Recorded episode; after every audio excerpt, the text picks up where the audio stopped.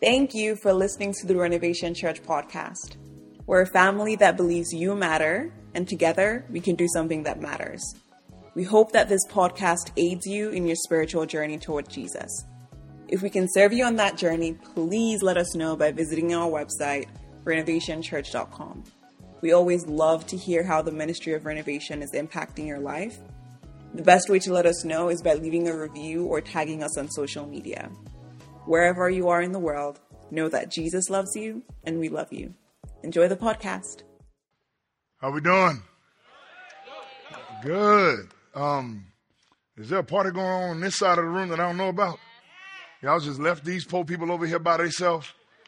That's a shame. You know what I'm saying? No, I ain't talking about the sound level. I'm just talking about like, you know what I'm saying? Like we all the way back and then we're over here. They just, I love y'all. And if I was out there, I would be with y'all.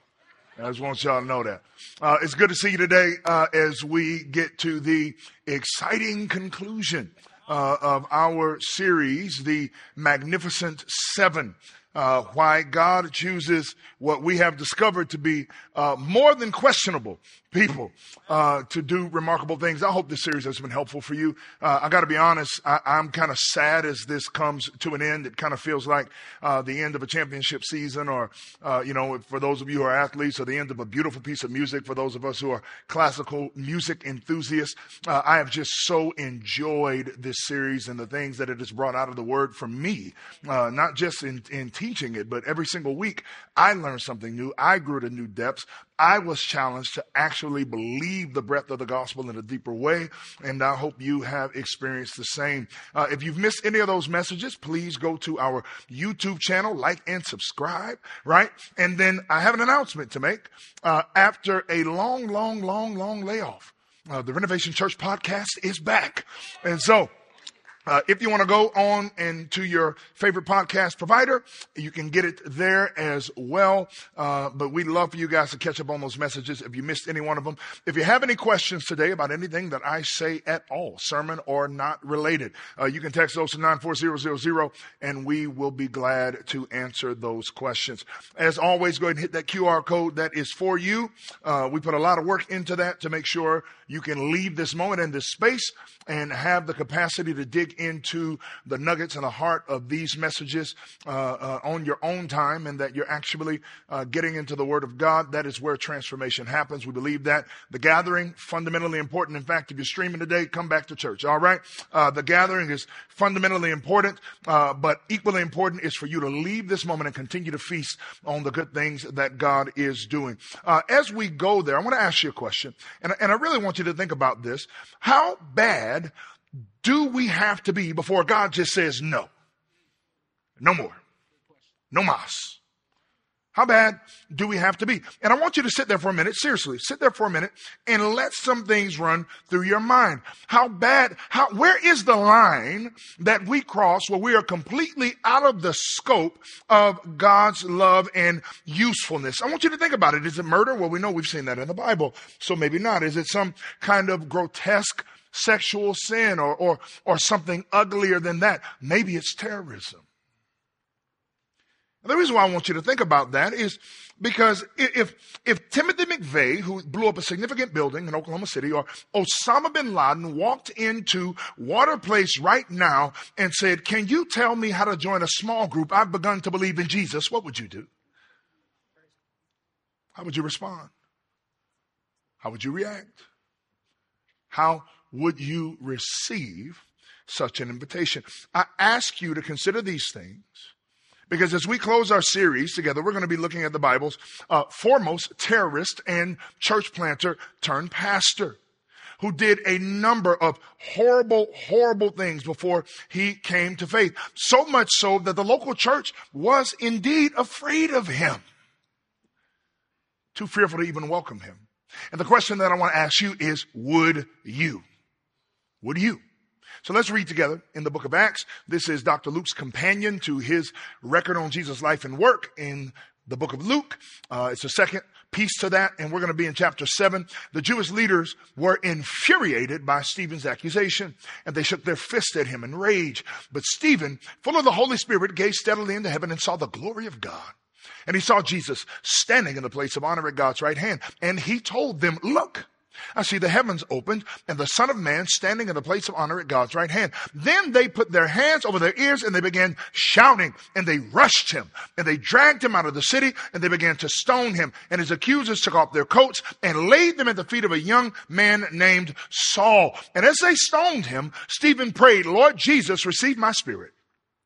He fell to his knees shouting, Lord, don't charge them with this sin. Man, I just want God to sanctify me to that degree right? Don't charge them with this sin. I'd be like, open up the ground and swallow all these fools. And with that, he died. Saul was one of the witnesses, and he agreed completely with the killing of Stephen. A great wave of persecution began that day, sweeping over the church in Jerusalem. And all the believers, don't miss this, all the believers except the apostles were scattered through the regions of Judea and Samaria. But Saul was going around everywhere to destroy the church. He went from house to house, dragging out both men and women and throwing them into prison. The word of the Lord. And would you say back to me, thanks be to God. Father, we thank you for your word. We believe in your word. We want to trust in your word. Lord, I pray that great prayer. prayer. Lord, I believe. Help my unbelief today that we might be fundamentally transformed by what you have put in front of us. In the name of the Father and the Son and the Holy Ghost. And the people of God said together, Amen and amen. Though uh, I need to handle this with some level of sensitivity, uh, I want to share with you where I was and how I experienced the terrorist attack that we experienced together as a nation on 9-11. I was in university at the time. I was at Oklahoma University. Some of you were probably still in diapers, and that's okay. Uh, the Spirit of God is still with you. Go. I, hey, I appreciate that acknowledgement back there in the back. And, and uh, we were in the training room at the time. Several different sports athletes shared this training room, and it was packed that day. And, and that day, I had recently had the first of several uh, random, painful things that go on with my back, very similar to what happened a few weeks ago. And I was in the training room getting something called STEM on my back. And I was laying there trying to zone out both the pain of the incident itself and also the pain of the treatment because it was, it was hurting me. And so I looked up at the television because usually they play movies in the training room, weird movies like Die Hard and not weird, but you know, it's like, I'm in here to get like fixed and I'm watching a man jump from a building. And, and so uh, I looked up at the television and, and I saw the second plane fly into the Twin Tower. And I remember thinking, what movie is this? Is this one more of their crazy action films that they're watching while they're supposed to be helping us fix our stuff? And, and, and then the camera panned from the chaos of what was actually happening with the plane down to a reporter. And I realized in a moment, this is not a movie. This is a real life event. This is happening right now in our country. And at that moment, I went into a little bit of a panic because at the time, my late brother Christopher was living in New York. And my first thought was, is he okay? Is everything okay? Was he anywhere near ground zero? And then my thoughts went from there to my uncles and my aunts who live in Brooklyn and live in Queens Queens. And I began to panic a little bit. And so I called my brother over and over and over and over again and he wouldn't answer the phone. And then I called my mom and she didn't answer the phone. Well, it turns out that she was on the phone checking on other family members. And about 45 minutes went by before I actually heard from my brother. And he told me that he was safe, even though he was as shell shocked as anybody else would have been in that moment. Well, in the days that followed, several interesting things happened in our country and in our culture that again, some of you won't be old enough to remember. But the first thing that happened is uh, many, many people became incredibly patriotic. Y'all remember this? Country music sales soared. Right? Toby Keith went from being the weird dude that hung out at college parties to being like legitimately famous in one night with one song. Where the center of the song was, I will put a boot in your, it's the American way. I'm like, yeah, that's how we're going to win the hearts of people. Um, and, and that patriotism, the second thing that happened is that patriotism quickly turned into prejudice and racism against brown people, particularly Arab people. And all of a sudden things got super weird at the airports. And you didn't want to wear things on your head anymore. and You were going to get frisked. And, and, and, and, and then there was a third thing that happened. The third thing that happened is people got super religious and church attendance swelled. It was incredible. Everybody went back to church. Everybody went back to church at once because, you know, nothing solves a terrorist attack like Jesus and guns.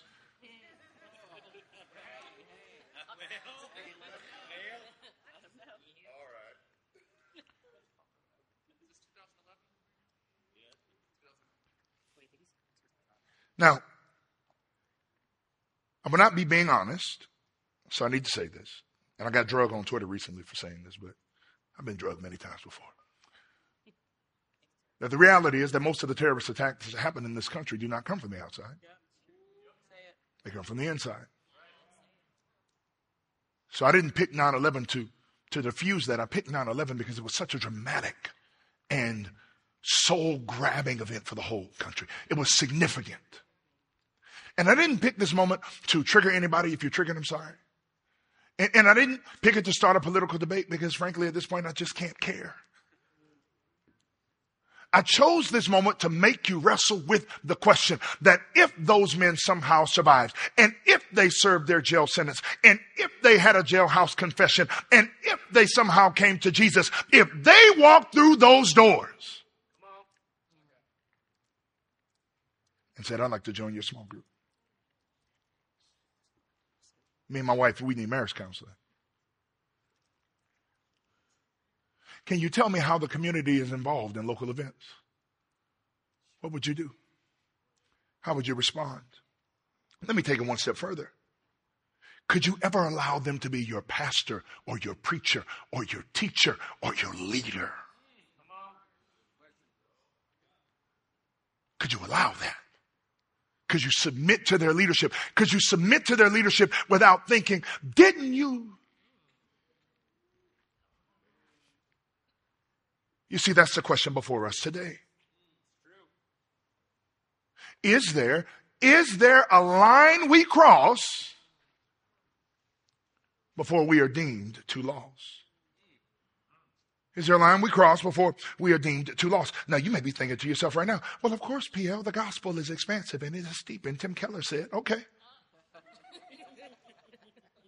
Let's see if that stands when you face your local terrorist, your local gangbanger, your former trafficker. Does it still stand? Does it still stand? Because even though we haven't had to wrestle with those questions, the first church did. And a man named Saul of Tarsus showed up to the front door and he said, Hey, what y'all eating? And they said, You can't come in here, my boy. Their hearts were churning and their minds were churning and they were afraid. And they had to decide in that moment if they actually believed the breadth and depth of the words Jesus said. That's where we find ourselves today. Saul of Tarsus, later called Paul, reveals a lot about himself. If you read his letters, listen, I'm only going to say it once this sermon. Stop reading the Bible like an ancient document that did not happen to actual people. Saul tells you a lot about himself in the letters that he wrote to the churches that he helped to found. He tells you that before he had a dramatic encounter with Jesus, he was a Pharisee of Pharisees. Like the ones who actually killed Jesus. He considered himself blameless according to the law of Moses. He was filled with religious zeal. We know that Saul was at one point married. How do we know that? Because historically, we know that in order to be a Pharisee, you had to have a wife. We don't know what happened to his wife. We just know that he had one at one point. We know that he was well trained under a foremost religious leader named Gamaliel in Jewish customs and law. And we know from his own words that he was a terrorizer of the people who followed the way of Jesus. In fact, listen to his own words. I am a Jew born in Tarsus a city in Cilicia. And I was brought up and educated here in Jerusalem under Gamaliel. As his student, I was carefully trained in our Jewish laws and customs. I became very zealous to honor God in everything that I did, just like all of you today. And I persecuted the followers of the way of Jesus. Look at it, hounding some to death arresting both men and women and throwing them in prison. The high priest and the whole council of elders can testify that this is so. For I received letters from them to our Jewish brothers in Damascus, authorizing me to bring the followers of the way from there to Jerusalem in chains to be punished.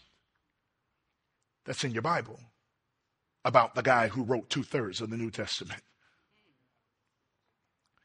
He was a member, N.T. Wright says, of the radical Shammaite party, which N.T. describes as, listen to this, a militant, hardliner party that was not willing to work with Rome as long as they could study the Torah. He was an ultra conservative reacting to what he perceived, please listen to this, reacting to what he perceived was a dangerous liberal view. And the dangerous liberal view was that Jesus was the Messiah and that the high priest had killed him. What you have, in Paul's own words, is the backdrop for where we find ourselves today in this story. Acts opens up with the Holy Spirit falling, everybody gets tongues. Hope you get that one day.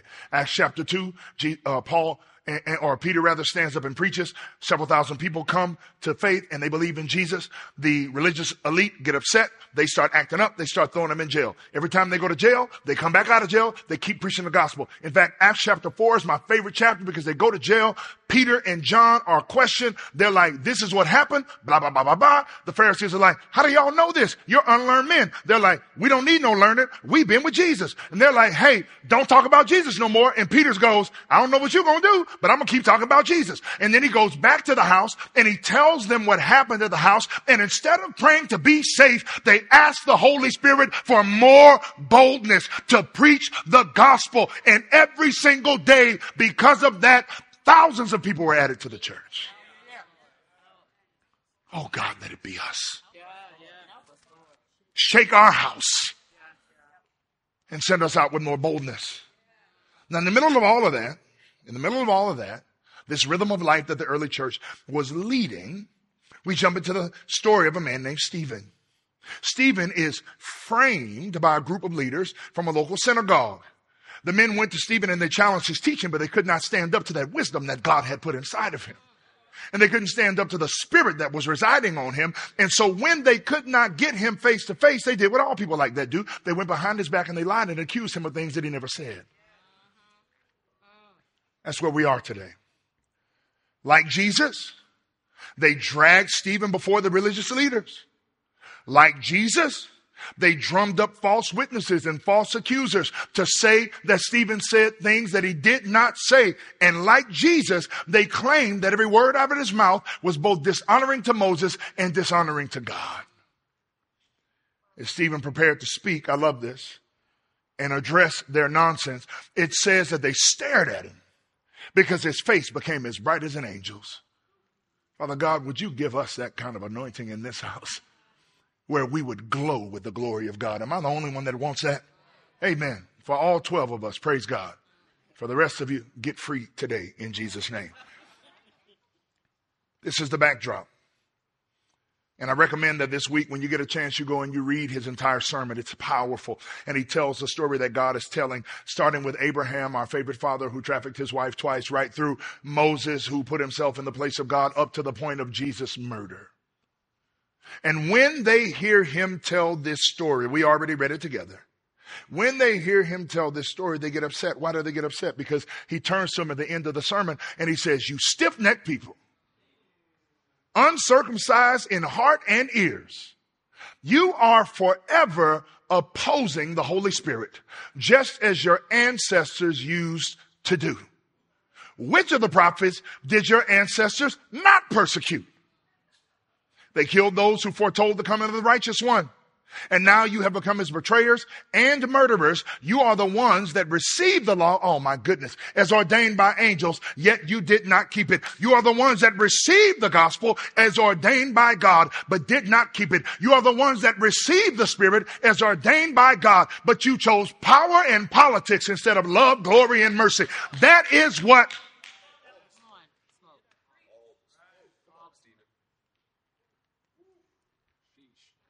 Well, and surprisingly, they were upset. We call this a tipping point. Dr. Luke tells us that they literally lost their minds. They literally lost their minds. They shook their fists. I mean, who does that? like, I've only ever experienced that from three year olds. I said no. They threw themselves into a rage. But Stephen, I love this, Stephen was unfazed. Again, I'm going to say it one more time for posterity. God, make us a people unfazed by other people's foolishness. Boy, you think we might be a powerful church then? It, it, I've literally been praying this. I'm going to invite you into my prayer life. I've literally been praying this. I've been asking the Lord to make me a non anxious, non reactive presence. Even in the face of intense foolishness.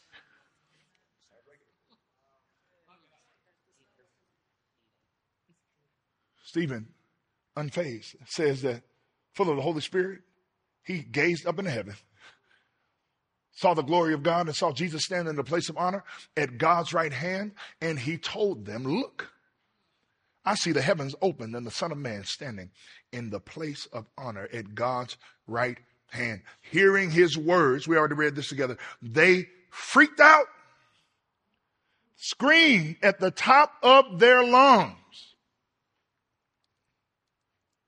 They murdered him right outside of the city walls.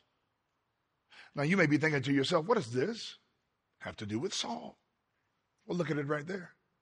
It says, after they did what they did, they took their coats and they laid them at the feet of a young man named Saul. Now, what does that mean?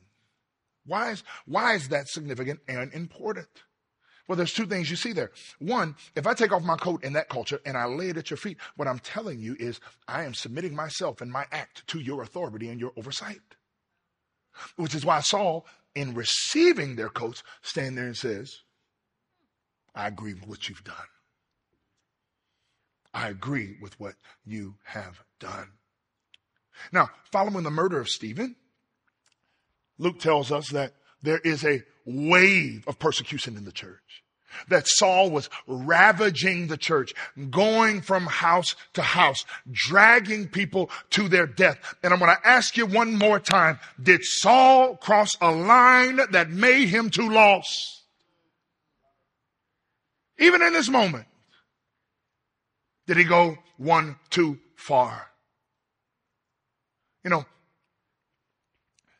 Maybe it's hard for us to relate to this word persecution because aside from the cries of that new religion, once correctly called evangelicalism, uh, the church in America has experienced little to no persecution. Amen. We don't know what that's like. Yeah. But our brothers and sisters in Sudan do. Our brothers and sisters in uh, China do. Our brothers and sisters in Iraq and Iran, they still know what it's like to be dragged from their homes. They still know what it's like to live in fear. They still know what it's like for the church to have to go underground. And so here's what I ask you, even as we engage this part of the story, even though we cannot relate from experience, let us try to empathize with Christians all over the world that are still living exactly like this. This is what they were living under. Now, following this moment of Stephen's murder, Dr. Luke's narrative shifts briefly. You'll see that when you go and read it for yourself. But then he returns to the story of Saul in chapter 9. That's how we know that it's connected. Meanwhile,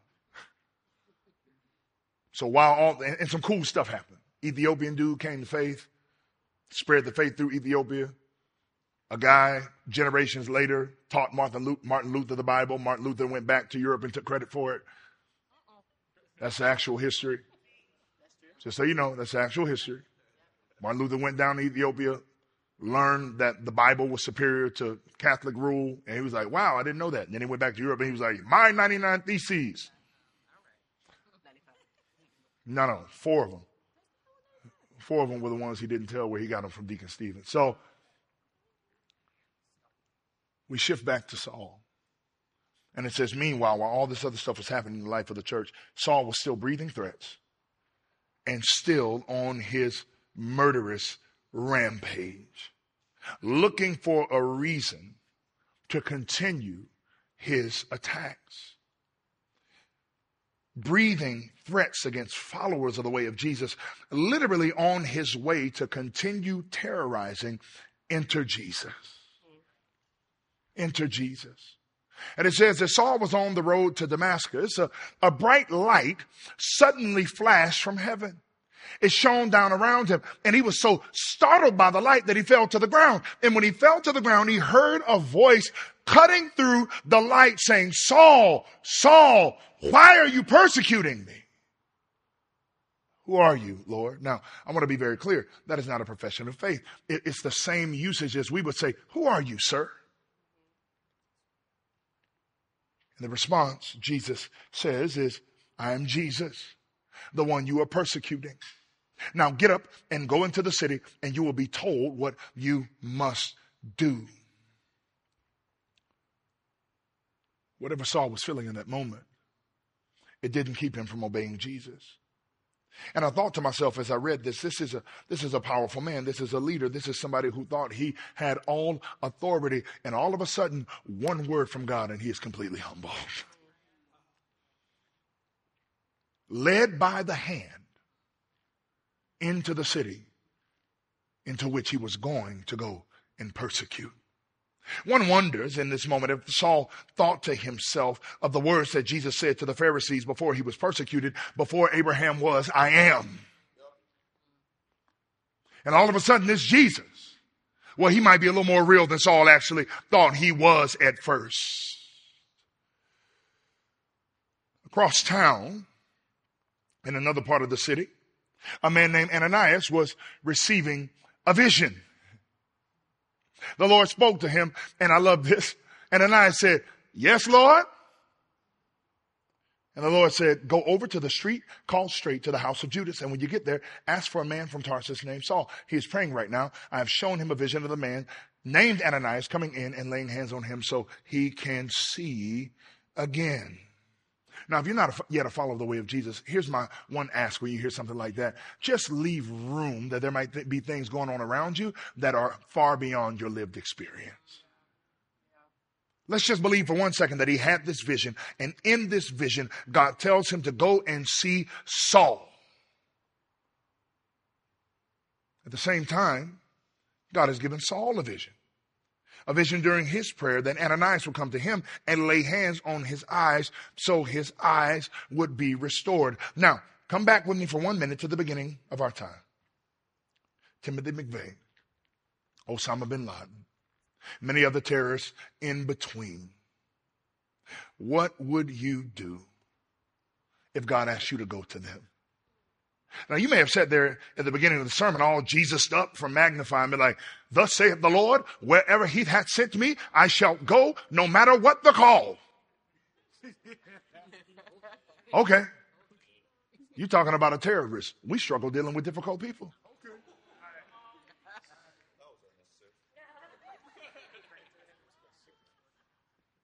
What would you do? And so you can empathize a little bit with Ananias' response, can't you? And Ananias says, uh, nah, I'm not going. But Lord, I've heard many people talk about the terrible things that this man has done. I ain't finna go over there. That's the rest of the translation. I know you the plug, but I'm the wrong one. I'm not going. And, and I want you to think about this for a minute. How afraid, come here, come here, come here, come here. How afraid do you have to be of somebody to tell the audible voice of God what you not gonna do? Now we very adept at ignoring the still small voice. But an audible voice, even Moses knew better. God was like, take your shoes off. Moses like, my bad.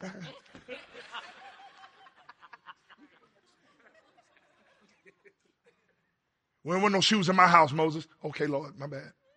You got some slippers? No? Okay, I'm good. My toes, I ain't, you know, I ain't been working on my feet, but hey, don't look at them. How scared do you have to be? I need you to put yourself there. We, we read words. These were experiences. This was a man who heard the audible voice of God and said, I don't think you got it right on this one. I don't think I can go over there. Um, is Peter, John, one of them available? Uh, Cephas, he, I mean, he deal with people like that. I, he a felon. He won't be scared. He cut somebody ear off. So, I mean, he's strapped. So send him. How afraid do you have to be? This was the fear that, that, that Saul struck in the hearts of the church. And why not? After all he had done. But listen, watch what happens. Watch what happens. God tells Ananias, don't worry about it. This man has a call on his life. He's going to be filled with the Holy Spirit. He's going to go to people uh, in the Jewish community. He's going to go to non-Jewish people. He's going to go to royalty and to rulers and authorities. And I will show him what it costs to follow me. And he's going to know some of the pain he inflicted on my followers. And so that's what he did. He went and it says that he laid hands on him. And I don't want you to miss this. And he said, Brother Saul. Now you say, okay, Pastor. No, no, no. No, hear it again. Hear it again. How can somebody call this man brother after everything he's done? This is not insignificant. Ananias likely knew people that Saul killed, that Saul dragged off, that Saul brutalized. How can he call him brother? Ananias knew people who were literally scattered from their homes.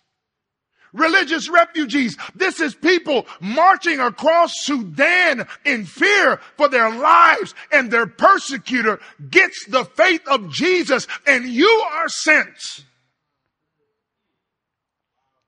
How do you call them, brother? I need you to get this. I need you to get this because the, the gospel is so profound that a terrorist becomes a sister or brother in Jesus' family.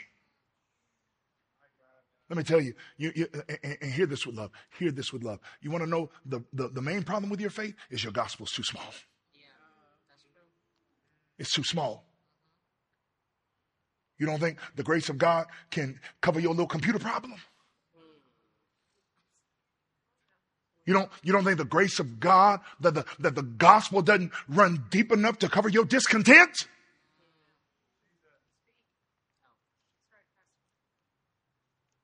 You think you've gone too far? Look at Jesus move towards Saul. You think you've done too much? Look at Jesus move towards Saul. You think your story's too shattered? Look at Jesus move towards Saul. You think your past is too deep? Look at Jesus move towards Saul. You think your problem's too profound? Look at Jesus move towards Saul. Don't diminish the power of the gospel down to the measure of your own disbelief or refusal to receive the word that God has spoken over you. This is the profound nature of the gospel. There is no too far. There is no chasm too great. There is nothing too deep. And so in this moment, Ananias can look at this man and say, Brother Saul, while you were praying, God sent me to you. Please don't kill me. Brother Saul, God has sent me to you. You're about to be forever united to Jesus Christ through the Holy Spirit. Your life is going to change forever. And suddenly, something like scales fell from Saul's eyes. And in that moment, his story changed forever. Why? Because Jesus changes everything. Saul was now a son of God in the family of God with the purpose of God. It didn't matter what came before this moment. Everything had changed. Now, at the same time, and we gotta be we gotta be sensitive to this, when he got to Jerusalem, they were like, huh,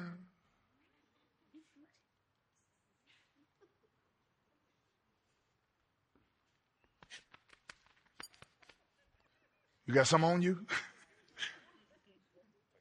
I always imagined it like when Debo showed up, like, I'm, I'm going to tuck mine in. it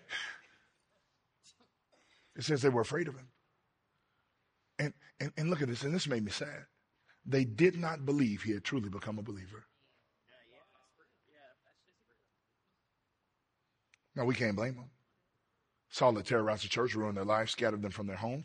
In fact, as I read this, I, I, I, thought to myself, could you imagine Joseph Kony showing up to a church gathering in Uganda and being like, hey, I want to worship with y'all now. I'm saved. Pol Pot showing up to a gathering in Cambodia being like, hey, I'm sorry for all the murders. I want to, I want to be a part of your church now. How we respond? How would we react? Our base instinct at a minimum, minimum would be caution and guardedness. And yet we see here that Saul has an advocate. He has an advocate. His man, Ananias, stood up for him, and Barnabas stood up for him and brought him to the apostles and told them that Saul had seen the Lord and that everything was different now and that they were going to choose to believe the best. Why? Because, because, because the most broken people need the most patient grace in Jesus' family. You want the church to be the church that the church should be? Let's make room for messy, messy, messy people. I'm not saying be foolish. I'm not saying don't be wise. What I'm saying is let's not decide who belongs and who doesn't before they even come through the door. Let's make room for the fact that God can radically change somebody's story forever. That the greatest line steppers, habitual line steppers, get the kindest advocacy from those who are filled with the Spirit of God. In no other way of life, no other movement would Saul have been so quickly welcomed in. In no other way of life, in no other movement would Saul have been able to become a pastor in a church. In no other way of life, in no other religious movement would Saul have been able to become a leader in the entity, the family, the body, the movement that he once persecuted. Nothing is like the way of Jesus. Now, as we land this plane, we not only conclude Paul's story, we conclude our series. And when we started this journey, I asked you, remember what I asked you? When you think about a biblical character, what do you imagine? And some of y'all have been churched so long in your life that every single week, every single week, your heart dropped just a little bit lower. He's like, oh, we lost Noah, not Abraham, Lord. Oh, God, Abraham. Tamar, oh, Jesus, why? Moses, please, no, not Moses. He the most humble man on earth. Yeah, not too humble to put himself in the place of God. And my hope as we went through this was for you guys to see that these were real people with real problems to whom you can relate so that you would stop downplaying the capacity that God has put inside of you.